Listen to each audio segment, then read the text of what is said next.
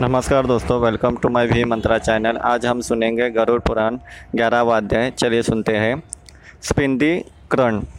जब मनुष्य कर, मरने के बाद एक वर्ष की महापथ की यात्रा करता है तो वह पुत्र, पौत्र आदि के द्वारा स्पिंदीकरण हो जाने पर पितृलोक में चला जाता है।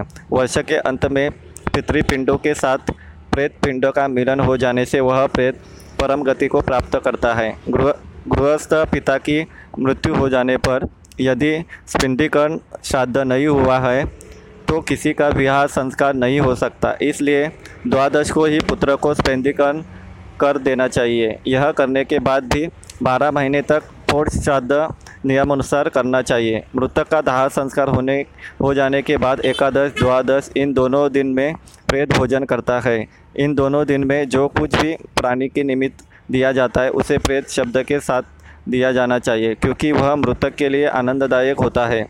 स्पंदीकरण कर देने के बाद जो भी दान दिया जाता है, वह नाम गोत्र करके पितरी निमित्त करना चाहिए। प्रेत द्वादश संस्कार के अवसर पर यजमान चल जल से भरे बारह घंटों का संकल्प करके दान करें। पकवान और फल से परिपूर्ण एक एक वेरधन्य विशेष प्रकार का जल पत्र है। भगवान विष्णु यमराज चित्रगुप्त का संकल्प करके सुयोग ब्राह्मण को प्रदान करें। स्पिंदा की रस्म अपवित्र दिनों के बाद बारहवें दिन अग्नि के समक्ष या बिना अग्नि के पूर्ण होती है। विधि, नहा धोकर मृत्यु वाले स्थान को गोबर से पोतकर स्थापित देवों की मूर्तियों के चरण धोकर पितरों को लाई अर्पण करके पुत्र अंचमन से थोड़ा जल ग्रहण करें।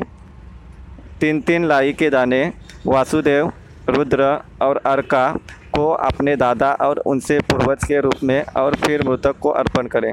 सभी की संदल, चटनी, तुलसी पत्ते, धूप, सुगंधित वस्तुओं, उपहार आदि से पूजा करें। मृतक को दिए हुए श्रद्धांजलि को एक सोने की सलाख से तीन भागों में बांटकर एक एक भाग दूसरों में अच्छी प्रकार मिला लें। माता श्री का स्पिंदा दादियों के साथ और पिता का स्पिंदा दादाओं के साथ करना चाहिए। यदि पिता की मृत्यु दादा के जीवित रहते हुए हो तो तीन लाई के दाने पर दादा और उनके पूर्वजों को श्रद्धांजलि देनी चाहिए। पत्नी की मृत्यु पर यदि पुत्र न हो तो पति को अपनी सास और संबंधियों के साथ रस्म करनी चाहिए। फिर ब्राह्मणी को भोज, दाद, दक्षिणा, उपहारों और बारह घट जल से परिपूर्ण दान करने चाहिए।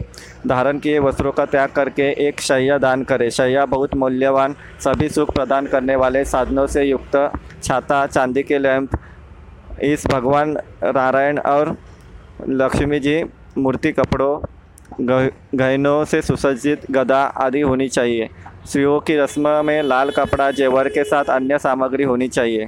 फिर एक ब्राह्मण को उसकी पत्नी के साथ शैया पर नारायण लक्ष्मी जी के सामने बिठाकर उत्तर दिशा को मुख करके लक्ष्मी नारायण जी को फूल माला पहनाकर पूजा करके यह उच्चारण करें, हे ना, जिस प्रकार आपकी शैया दूध का सागर है, यह शैया भी उसी प्रकार मेरे अगले जन्मों में सुखदायी हो। ब्राह्मण और प्रभु को पुष्पांजलि देते हुए ब्राह्मण को संबोधित करके, हे ब्राह्मण देवता, इस बा, इसको स्वीकार करें। कहकर शैया दान करे। उस शैया पर विराजमान सभी को तीन बार झुला दे। शैया के चारों ओर चक्कर काटकर सबसे विदाई ले। शैया दान की रस्म पूरी हो जाने के बाद तेरह पददान की रस्में, जिसमें एक एक छाता चप्पल, कपड़े, अंगूठी, जल का मटका, कुशा पाँच बर्तन, इनके साथ एक लकड़ी का डंडा तांबे का बर्तन, कच्चे चावल, जनेऊ और खाने की सामग्री। तेरह ब्राह्मणी को बारहवें दिन दान करने से दिवंगत आत्मा को शांति मिलती है। स्पिंदा रस्म करने के बाद वार्षिक श्राद्ध से पहले हर मास एक लोटा जल के साथ लाई का दाना करते रहना चाहिए।